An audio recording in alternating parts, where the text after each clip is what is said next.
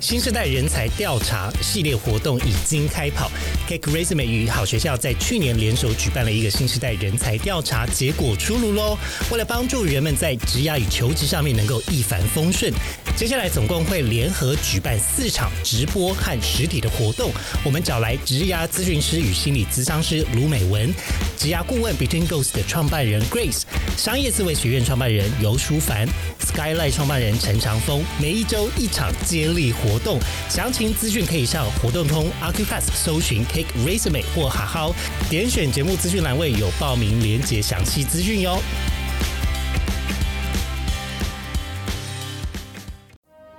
本节目由 Cake Resume 制作播出。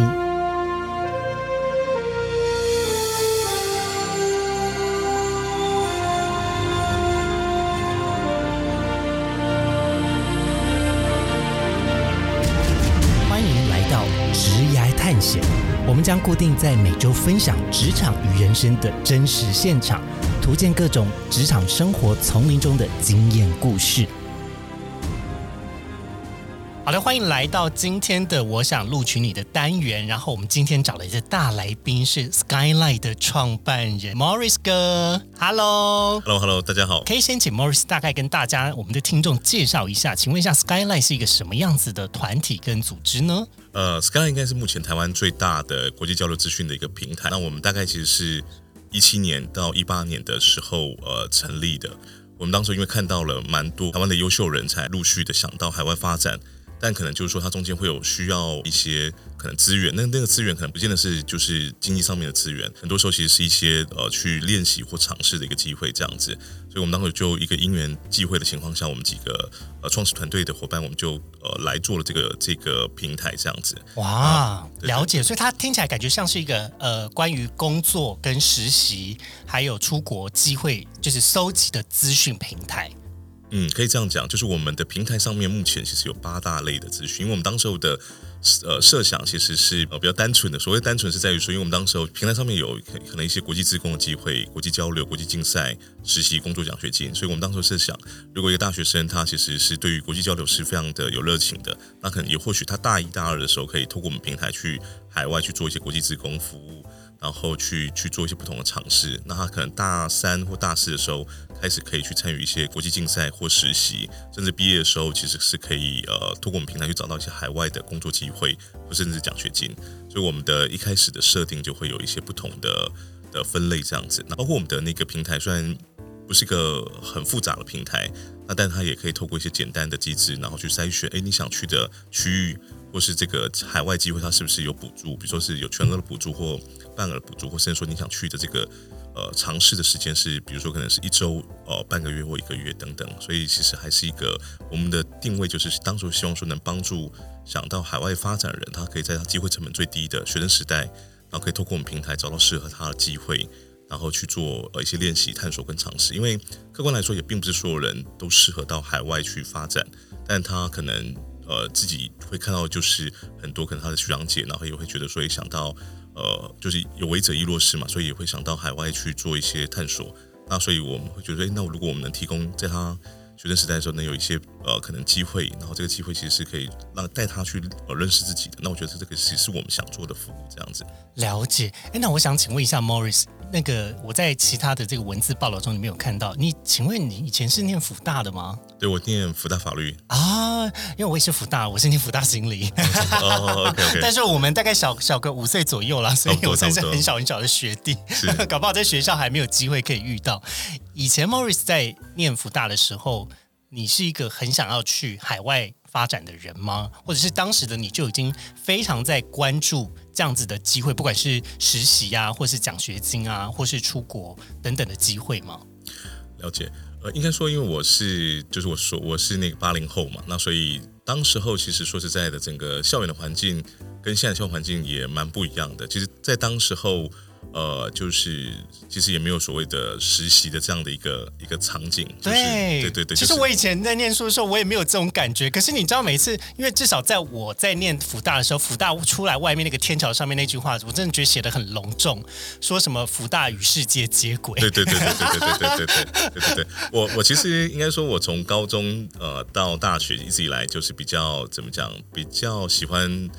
参加一些就是呃用台语讲成无微博，就是我我其实参与过很多不同的一些呃社团或活动，包括可能在学校里面有参与一些意义性的组织啦，然后比如说可能也有去什么法务部啦或教育部抗议，就是像反 WTO 啦，或是反高教等等。那也有参与学校的，比如说可能呃系系系学生会，或是呃可能一些各级的学生组织。那我包括可能后来也当了福大的第十六届的学生议会议长嘛，就是说说也会去做一些可能比较偏偏学权的事务这样子。是是，对，然后，所以我当时候其实说实在的，呃，蛮多的一些呃聚焦或是关注，其实没有这么，老实说并没有这么国际化这样子，因为当时候呃，可能就是整个环境也没有这样的一个一个氛围。那当然，福大是一个非常国际化的学校，所以它有很多的姐妹校，所以有很多的一个机会。但那时候，呃，可能也因为我念的是法律系所，所以我周遭也没有人特别去申请去交换。嗯就是就是在我那个念书那个那个那个阶段，其实应该是比较少的。那我当时候其实后来第一次出国，其实也是去中国大陆这样子，所以是是，呃，对，那当然，所以就会有一些不同层次的的的的学习或交流，但那个部分可能也跟我们目前哦、就是现在的，比如说可能就是所谓的零零后的伙伴，他面临到的这些环境也蛮不一样的。确实确实确实，因为我的想我的我也是，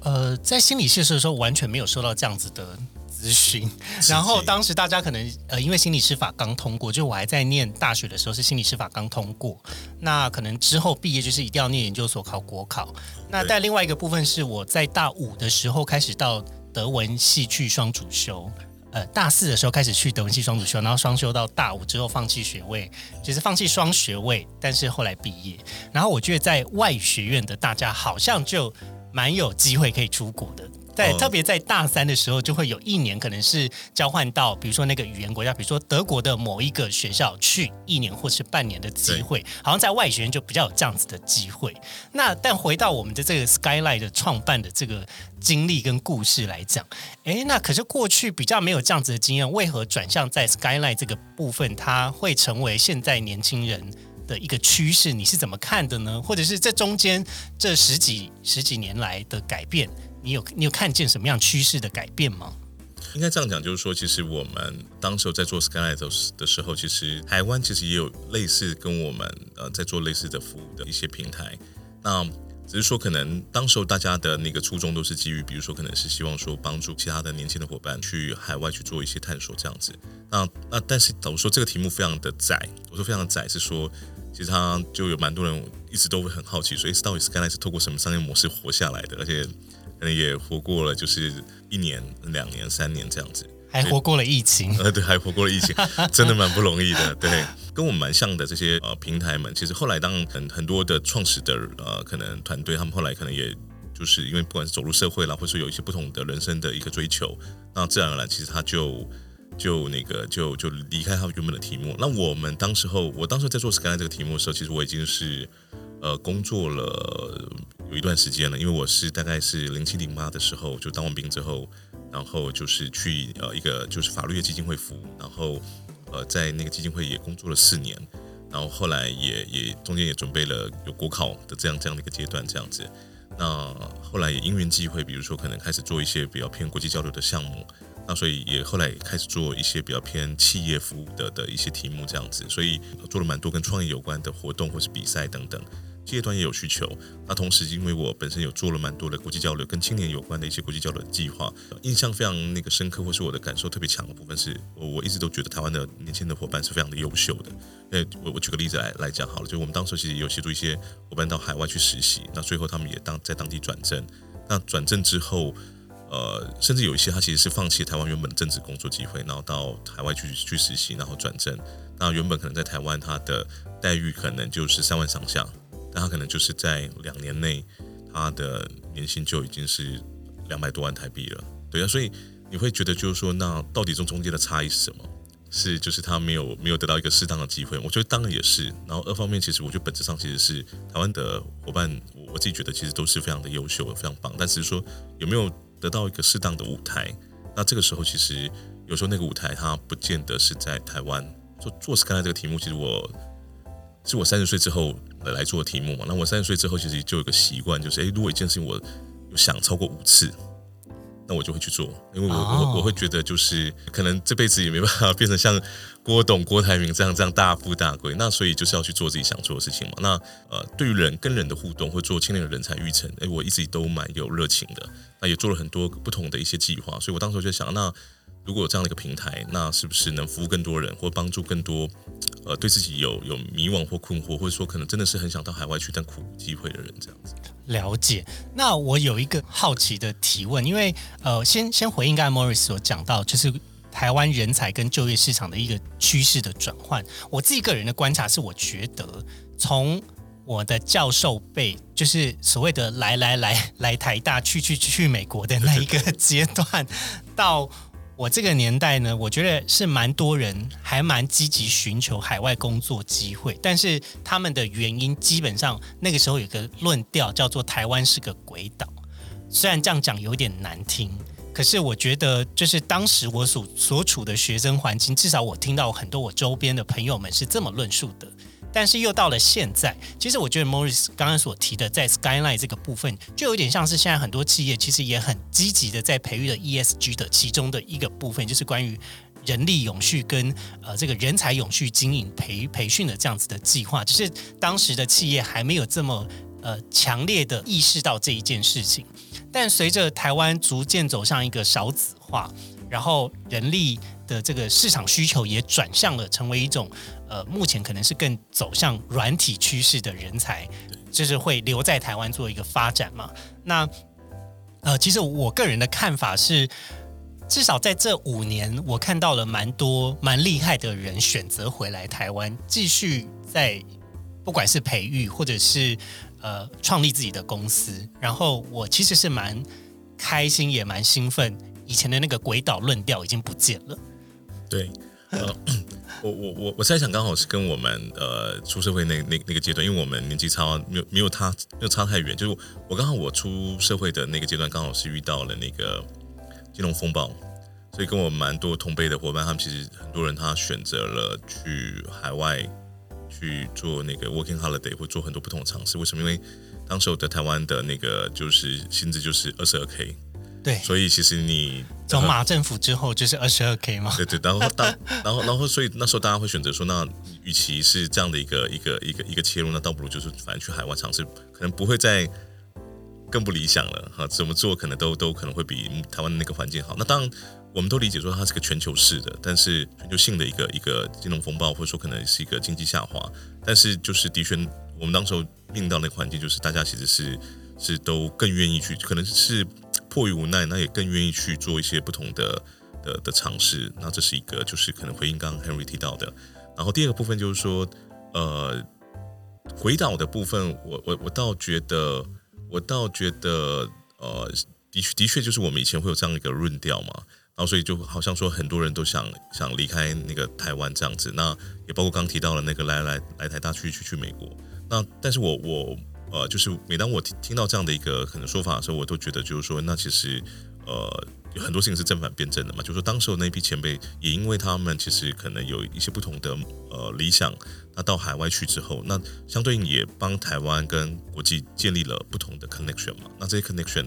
包括说，包括说可能我们现在很熟悉的台积电的那个就是张忠谋先生，其实他当时也是。呃，类似这样的一个一一个状态，但他后来也陆续回到台湾来，然后帮台湾这块土地去做了不同的贡献嘛。所以我觉得，就回到刚刚提到了，哎，这几年的确也越越来越多的这个就是伙伴或是这些呃前辈们陆续回来台湾。那当然，可能我觉得是台湾的整体的环境比较宽松。比如说以创新创圈或创业圈来讲，早期大家会觉得说，哎，台湾这边的就是新创公司是很难拿难很难拿到投资的。但是这几年，我觉得陆续有很多的台湾很棒的团队，像 A P R。或是埃卡拉，或是就是各类的机构，然后也在台湾扎根，然后陆续到海外也都有不错的表现。所以我觉得某种程度上，呃，回到 Skyline 的某个宗旨，就是因为，我们相信其实呃，年轻人跟国际接轨有很多不同的形式，所以我们也没有呃，就是觉得说非得到海外去才是国际化。对，那这个其实是反而是说你有没有什么呃，反而是说你你自己有没有呃找到自己你真的想要的东西。所以有时候你甚至在台湾，其实你还是可以做很多国际的服务或国际连接。比如说像台湾有一个数位外交协会嘛，就是诶，在台湾也帮那个台湾跟呃，世界很多的国家或者是很多的一些团体建立很多的这个连接，那我觉得这个就是个很好的例子，这样子。了解，所以这样听起来感觉 Skyline 的那个核心价值比较是帮助大家有国际观的视野，但不见得是呃，就是把大家一定是推向国际。呃，就刚好最近我们有有在聊到，就是诶，到底我们的核心的概念是什么？那我们的核心概念其实后来就是归根。究底就是一句话，没有特别高大上。就我们的想想做性，就是把有价值的资讯，然后传递给有需要的人。就是说，可能呃协力，然后能让这些还在迷惘，或者说可能他需要陪伴的人，对，就就是我们其实有个计划叫那个飞行导师。那这个这个飞行导师的这个计划的核心，并不是说，哎，我要找多厉害的前辈，然后来帮助呃后辈们。我们反而会觉得说，其实。台湾年轻人还是那个概念，台湾年轻人是优秀，但有时候其实他有设定目标之后，他不知道，因为他没有经验，他不知道终点在哪里，说不定是下一步，但是因为他没有经验，他不敢往前跨。但如果今天有个前辈，他陪他去跨那一步，那某种程度上其实就是他没有这么的必然说一定是谁比较厉害，或是有高有低这样子啊。所以某种程度上，其实我我们希望做的是一个陪伴的角色，对，了解。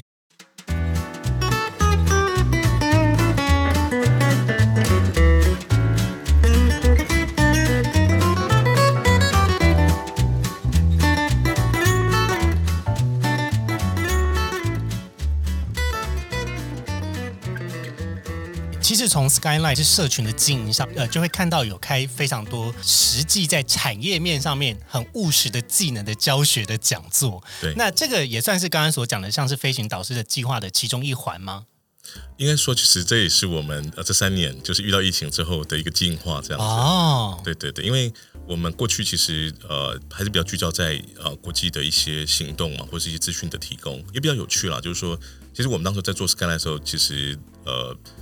当然也不是说凭一时之勇，但当当时候的设定比较单纯，就是诶，我们想做这件事情，那我们就先做。那其实一开始是没有去设定它的商业模式的，所以其实是我们到呃可能一九年的时候，诶盘盘点了一下，我们当时已经投入七位数了。不过可能网站的开发啦，或是一些相关的运营的部分。那发现说没有商业模式这件事情，它可能会影响到这个平台是没办法永续的，所以我们就一九年开始去回顾一下，哎，我们有累积了什么？那可能一方面是品牌，一方面就是我们有些数据，我们了解更多的台湾的年轻伙伴，他们如果到国外的话，或到国际，他们想做什么？所以我们开始也做了自己的一些海外的计划，比如说当时有去日本，像我们做了一个叫“明日株式会社”的计划，因为我们发现说，有很多的年轻伙伴想到日本去工作，那我们就结合了，比如说可能一些日本的企业的参访或见学。那或者是说跟日本的一些一一流大学的大学生交流，或是说跟在地的台湾的社群，因为像当时候呃有个社群叫 Work Life in Japan 嘛，那当时我们也跟这个社群有有做交流，让更多的这些想到日本发展的这些年轻伙伴，哎，知道说其实在日本它真实的一个样貌长什么样子，然后呃比如说可能在日本的这些台湾前辈他们面临到什什么样的一个环境。然后，所以我们想说搭这个桥这样子，然后比包括我们当时有想去泰国或新加坡，会做一些不同的一些计划。那后来就遇到疫情了。那遇到疫情之后，其实就就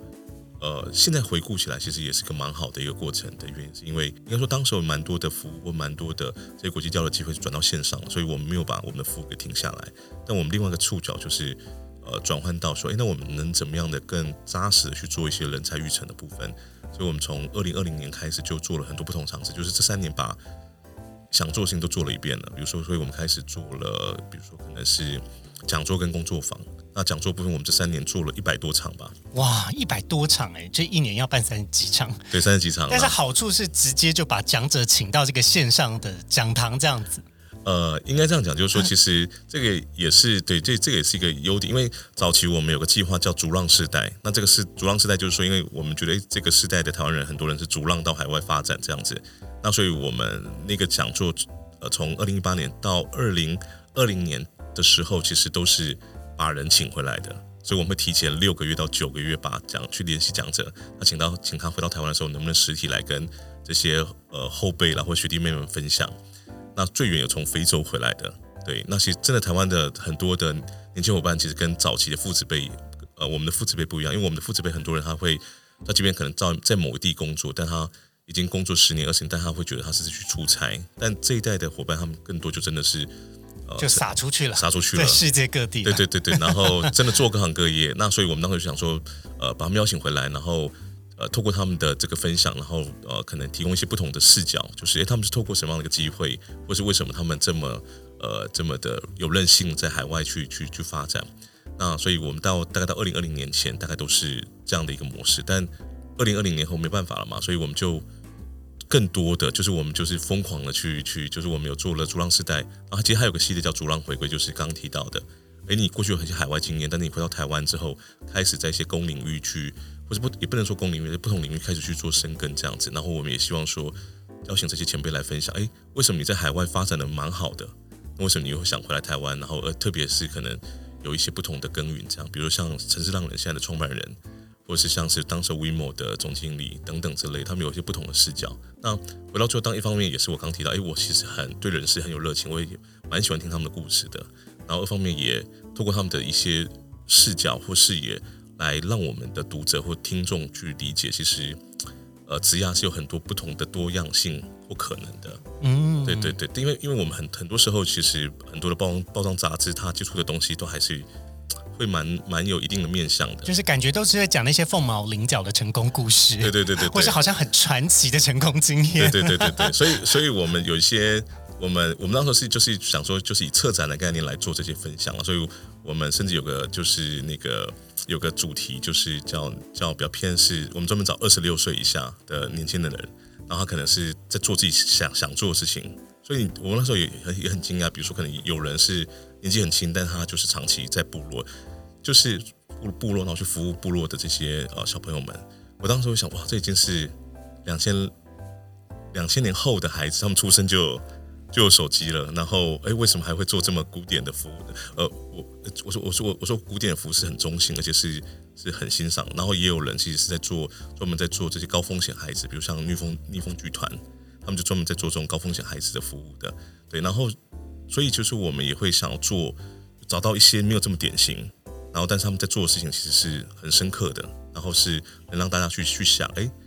明明跟我是同个年纪，但是也有些人已经在很踏实的去，我也不能讲踏实，好像感觉好像是一个比较比较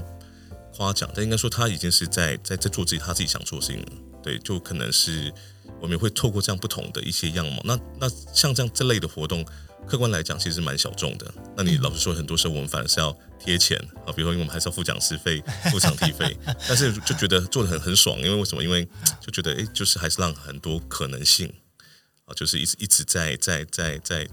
在往外传递这样子，了解听起来感觉 Morris 有一种浪漫的元素在其中，哎，有一点，有一点，不然不然不会就是 focus 在这一切。呃，我觉得刚才这样听下来，感觉是他确实是有他努力跟对于台湾这份土地，不管是哪一种哪一个地方，他有他的认同跟他的付出，而且他投注的心力可能远比于某一些。呃，像大家认为的成功路径来说，它又有另外一种境界的成功。对，就是那个成功的样貌是确实从刚刚 Morris 的这个角度所陈述出来是非常多样而且多元的。嗯，对，就是我我我们其实就是想要做，就是应该说这个也是我们想其中一个想做的主轴，这样。所以我们这呃三年来一百多场，一方面当然是因为疫情的关系，所以呃就是往这个方向去发展。然后另外一方面其实就是。也，我们也也也觉得说，其实就我刚刚提到，就是说，其实你的说，不管是国际化，或是你想跟国际连接，它没有非得一定是只有一种面向。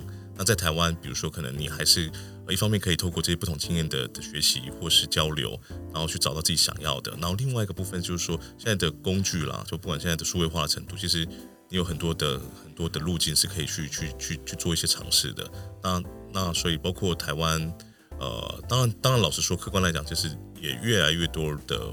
还是还是有一定比例的人，他其实是想到海外去的。那但是这不这这我自己的观察，因为我们现在看他们还是有三年、五年、十年，也不代表他们就永远住在海外嘛，还有一天会还是会回来。所以我我想做比较像是呃刚提到，就诶能不能创造台湾跟国际有更多的连接？那这个连接是有不同的样貌的。了解。那刚刚既然有提到一些就是多样性的部分，那接下来我想要问的问题比较像是说，那从你现在的视角看出去，你觉得新时代的人才们需要具备什么样子的能力跟特质呢？然后第二个的追问比较像是在这几年有没有什么样子的改变？因为其实我看其他的文字访谈中呢，也有。不断的提到一些特质，但是那个比较像是呃，在更早之前的访谈呢，我不晓得现在的 Morris，你看出去，你你觉得大家的关键能力要往哪边走向，就是要往哪边发展会比较好呢？了解，我刚刚其实其实有想过这个问题，我自己觉得也是蛮古典的答案，我自己觉得还是拥抱变化吧。对，因为一方面当然是因为可能我在呃我的公司其实。也不能说是个新创公司，因为我们也成立五年了。但的确就是我们在在呃整体环境里面，可能我们还是一个比较新创心态或是姿态，然后在在做很多不同的尝试或服务这样子。那那所以呃我呃应该说就是我，比如说我会跟我们团队的伙伴，比如可能是医生的伙伴啦，然后或是校园大使的伙伴，呃就就是会跟他们闲聊嘛，然后也会提到就是说我们在做，比如说可能这类的人才的计划，就是刚才内部在做我们。比较想做的是一个社群，不是一个计划。对，这个计划好像是会有结束的。对，好像会有 due date，就是它会结束日。对对对，但我们的概念是我们想做一个社群，就找到一群人认同我们的人，然后跟着我们一起来做一些行动。那这些行动可能是资讯的整合，或这些行动可能是做一些不同的的活动，然后去促进大家对于可能可能自己的认识，或者对于可能国际的认识有很多不同的一些可能性这样子。那所以我们想做的是社群，所以我们有所谓的。校友机制就是我们的呃伙伴，他其实比如说可能他，因为我们的校园大使是半年嘛，那我们的实习生也是半年。他离开我们之后，就比如他可能从我们这边小毕业之后，然后他其实事实上其实还是在我们整个校友大社群里面，还是可以回来参与我们活动。然后我们也希望说，其实大家这个社群里面的的人是彼此是能互助的，对，所以呃这是一个。然后第二个部分就是说，我自己的观察就是说，这几年来的这些人才的。样貌是不是有在变化？我觉得的确是有的。为什么？因为最早我们在做 Sky 的时候，其实呃，整个台湾的整个社会力其实没有这么关注，也不能说没有这么没有这么关注大学生。是当时也有，只是说用不同的的的形式。比如说当时也有，不管当时青辅会啦或各级的机构都有在做。那只是说可能普遍来讲，大家觉得还需要就是有更需要更关注的，比如说可能呃就是一些弱势啦或等等。对，但这几年突然发现有很多的。的机会是投入给大学生的，然后也鼓励他们去做很多的非典型的尝试，这样子。那所以一方面，我觉得这个其实是是很棒的，就是我也在想，哎，会不会有一天，其实 Skyline 可以功成身退这样子？对，就是就是可能呃，也不能说不需要我们，但是大家其实有很多的途径或是管道，或是比如说可能自己就能找到很多不同的机会这样子，这是一个。然后第二个部分就是说，呃，也因为就是有太多的机会跟资源了，所以反而。都会建议大家要去去想自己到底想要成为一个什么样的人，多多探索啦，还是要多探索，不能够只在那边看。对对对对。但机会变多了，确实也会有一种选择障碍出现。对对对对对对对。然后然后，所以所以你更重要就是你要去 认识自己嘛。然后再来的话，就是说呃。不要局限了，我说不要局限的部分就是说，因为变化太大了，包括最近一直在流行的一个 AI 嘛。对呀，Chat GPT 出现了之后，大家如何应用？到底有哪一些工作会被 AI 给取代呢？对对对对对啊！所以所以回到最后，那包括说像疫情也造成了很多的远端工作，是还有工作产业啊、业态的工作机会的改变，甚至有些新的职缺因此被创建。对对对，甚至就是我最近跟一些朋友也在很开玩笑的，就是其实也有也有这个，我我在台湾时候也有在谈。那个就是呃无条件基本工资法，因为大家大家的意思就是说，会有一天其实真的大家都不需要呃工作了，因为就是说我的工作都被取代了的情况下，那是不是要开始去应这个这个这个年时代的来临这样子？这个主题好有趣，因为我曾经跟我心理系的老师曾经聊过，然后他是那个呃 CDA 的。这个国际职涯咨询认证的讲师就是吕亮正老师，有聊到说，如果哪一天呢，人工作不是为了赚钱，那到底人为了什么活着？而我们工作的产出，我们的产出到底是兑现了什么样子的价值？就是它是一个蛮有趣的状态。职涯探险的听众们，你们最近有想找工作或换工作的想法吗？Cake Resume 与 Between Goals 商业思维学院。读墨、大研创意共同推出了一个职涯转运站的特别页面，在这个页面上有免费的奖品转盘，还有另外一个好康要提供给大家，即日起至四月三十日止，由 Cake Resume 职涯转运站专属连接注册成为读墨的会员，就能够抽电子阅读器，价值五千多块哦！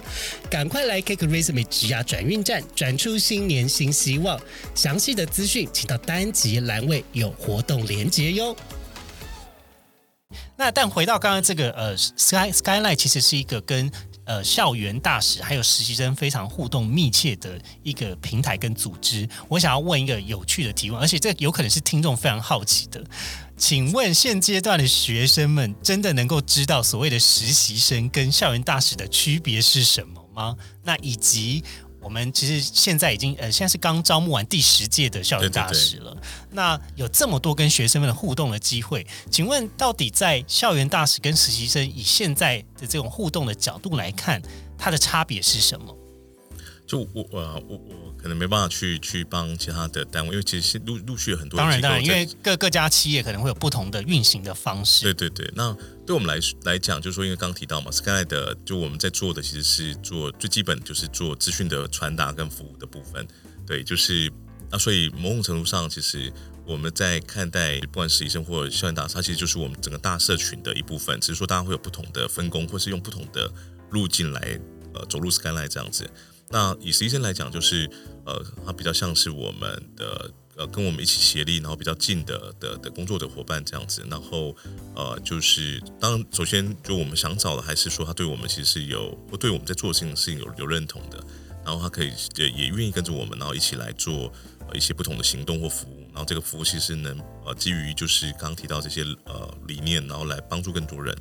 那校园大使更多其实是一个可能我们在校园的触角。为什么？举个例子来讲，我们现在平台上面有两千呃六百多个海外机会，就简单就是我们从成立到现在，每隔一到两天都会有一个海外机会是透过我们的机制，然后翻译，呃，就是我们收集来之后，然后把它翻译成中文，然后上架到我们的官网，哇，然后再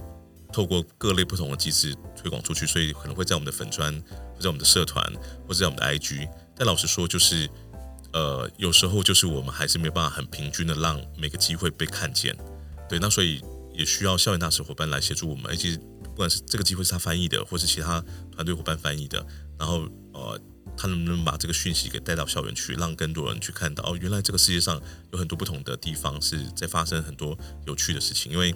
我们的这些呃两千六百多个海外机会，它可能有一些是呃海外的 NGO 或海外的政府。或是海外的企业，它提供各类不同的这个机会，那所以其实它是有很多的很多的可能性的，对，甚至就是说它有些呃计划或机会是应着就是提供者的不同的需求，比如说我们早期其实呃也有一些很很神奇，我连我自己都觉得很神奇的机会，当时候其实也有一些，比如说可能是我们的估计啊，是当地政府想要做呃可能观光的推广，所以它其实呃大概是在两千。二零一九一八年的时候吧，当时埃及政府有全世界招募想到埃及去做交流的人，就具体的细节我我我有有点忘记了，但是他甚至提供了机票的补助，然后呃，然后大家是从世界各地自己飞去埃及，然后去参与他们当地的交流，那甚至埃及的政府就是透透过很多不同层面让他们去认识。那据当时候有去参与的朋友说，甚至有包了一个大的那个。游轮还是游艇，然后让全世界的年轻人 在尼罗河上，对对对对对之类的，所以哇，竟然有这么好羡慕，对对，那所以所以其实只是，但这些机会就是很棒的机会，过去太破碎了啊，所以对，所以我们想要把它整合起来，然后给更多人去参考，这样。了解，听起来感觉在实习生的部分还是是跟组织走的比较近一点点。对对。但是校园大使是成为这个 Skyline 的触角，然后以及各地的这个回报资讯啊、搜集资讯这个呃回馈资讯一个非常重要关键的角色。对，因为因为因为为什么？因为呃，事实上其实我们想要服务或是我们正在服务的 TA。就跟我们的实习生或校园大使就是同一批人啊，是他们他们在服务的对象其实就是他们自己本身，对对对对对，所以他们也最了解学生们想要什么，或者是好奇什么样子的资讯。对对对对。那但就是配合 Skyline，其实我觉得它是有一点共学共好跟它有一种像是生态系的概念，所以才会让这个组织可以越来越茁壮。因为毕竟这个校友越来越多嘛，那大家可以这个资源的这个不管是金钱啊、时间啊，或是资资讯相关的这个了解，也会随着大家走出社会之后不断的被累积，那也会成为一个好的循环。嗯，跟传承的部分这样，因为的确我们就是想要呃，就是创造这样的一个生态系，就是我们从一七一八年做了 Skyline，然后到了呃二零二零年做了另外一个品牌叫 Horizon，就地平线，就是我们是 Skyline 是天际线嘛，Horizon 是地平线，然后我们到二零二二年的时候，我们做了一个新的品牌叫 Star Road，是星际线。那其实就是 Sky 是做国际的一些资讯或是国际的一些行动，那 Horizon 它其实比较做是产业或人才的育成。对，然后呃，Star Road 比较像是就做实习的一些资讯的提供或实习的美合的部分，所以其实某种程度它其实也是一个生态系。那我们呃就希望说，可能不管你是什么样的一个阶段，然后你可以在我们的这些呃服务里面，然后可能去找到你你需要的，而且可能来参与我们这个服务体系，其实很多人就是你的同学。嗯，对对对，了解。那请问在 Skyline 对于我们呃自己的这个校园大使或者是实习生会提供什么样子的培训或者是呃这个课程吗？呃，因为我们也做了十届了嘛，那所以其实也陆续有一些不同的机制的迭代或是优化的部分。那我们原则上目前其实会有呃三次的，就是最基本都有三次的培训机会。那前面两次比较偏向是赋能啊，或者一些培力的课程，或者包括我们就上上礼拜六是呃第十届校园大使跟第二届 Star Road 的第二届的校园大使的培训，我们就邀请了呃一位就是跟我们非常熟悉的一个一个职场前辈，他来谈呃怎么用去透过 LinkedIn 去找到一些国际的机会，或找到一些职场的机会。然后那像这样的，其实就是我们会呃提供类似的课程或者资源这样子。那所以这是前面两次，那第三次其实我们就会呃。有个小 B 点，然后甚至会邀请历届的伙伴回来，欢迎学弟妹加入我们的社群，所以这是最基本的培训。那另外的话，其实我们也会鼓励大家，因为呃，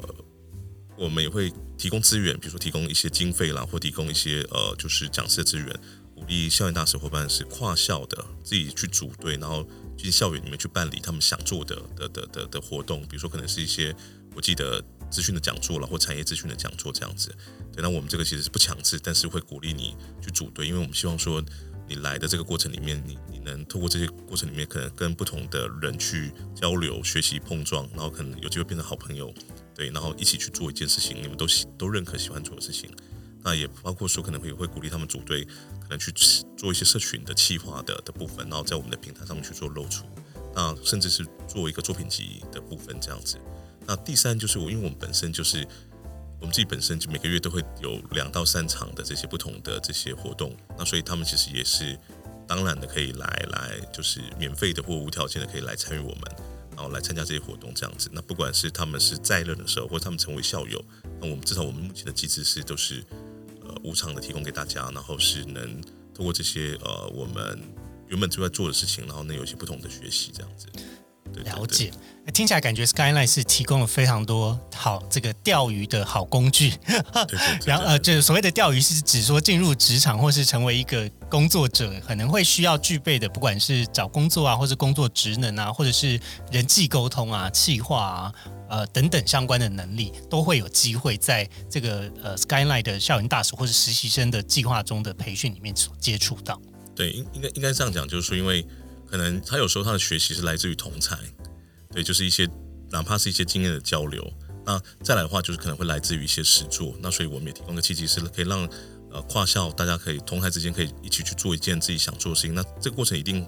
会有很多不同的的的的问题，对，跟激荡出来。对对对。然后再来的话，就是我们呃原本就在提供可能这些各类的海外职涯经验啊，或产业职涯经验的这些讲座，所以他也可以跟他一些大他几岁的前辈。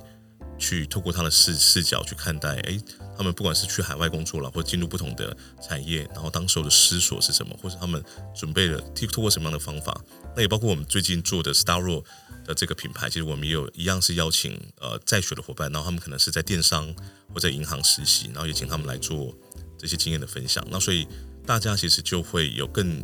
可以参考的坐标，那个坐标不见得是呃是绝对的，但是你某种程度你可以透过这些。目标去了解，哎，自己到底真的想要什么？这样子。有一些参照的案例啦，对对跟听听看别人的想法，这样子至少会也没有那么彷徨，会有一些哦，原来是这样，原来是这样子的理解。嗯，好的，那到我们最后的一个问题喽，呃，就是最近的这个第十届的校园大使招募刚结束嘛，那想请问，就是 Skyline 在近期还会有像是招募实习或是有大型的活动要举办吗？那可以跟我们这个职涯探险的听众分享的吗？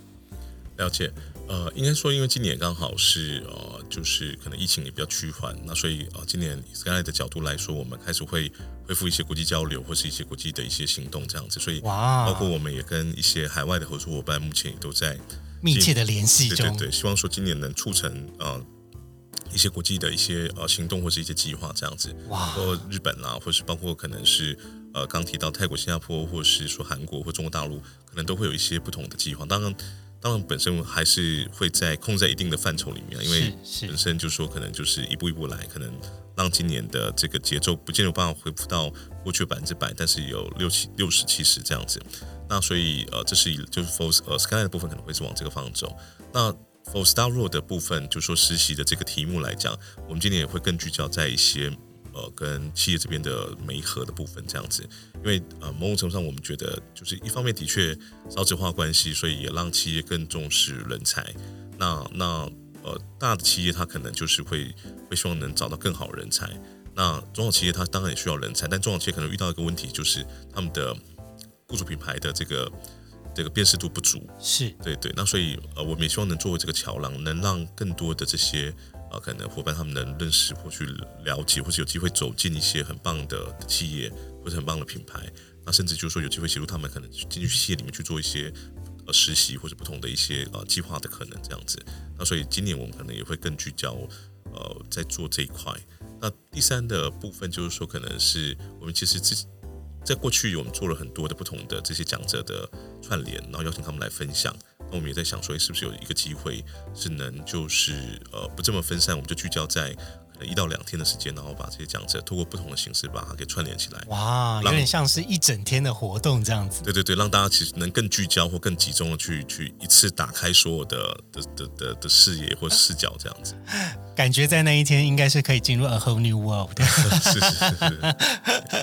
好的，那今天非常感谢 Morris 来到我们职涯探险的现场，跟大家分享这么多关于呃 Skyline 还有过去你自己个人的故事。那如果说大家对于今天所提到的资讯有想了解的话，不要忘记到我们单集的资讯栏位会提供相关的连接给大家。那最后最后，如果你喜欢今天的节目内容的话，请记得要追踪我们的 IG 小老鼠 at cake resume dot life 的账号。那或者是留言跟我们分享你喜欢今天什么样子的内容，对于什么样子的话题是意犹未尽的。那先跟大家说拜拜喽，大家再见，谢谢大家，谢谢，拜拜，拜拜。今天的职涯探险就先到这喽，希望你喜欢本集的节目内容。别忘了，请记得在 Apple Podcast、Spotify 给予我们五星的好评，并追踪我们的 Instagram 小老鼠 at cake resume dot life c a k e r e s u m e 点 l i f e，分享给你周遭的好朋友。我们下次见喽，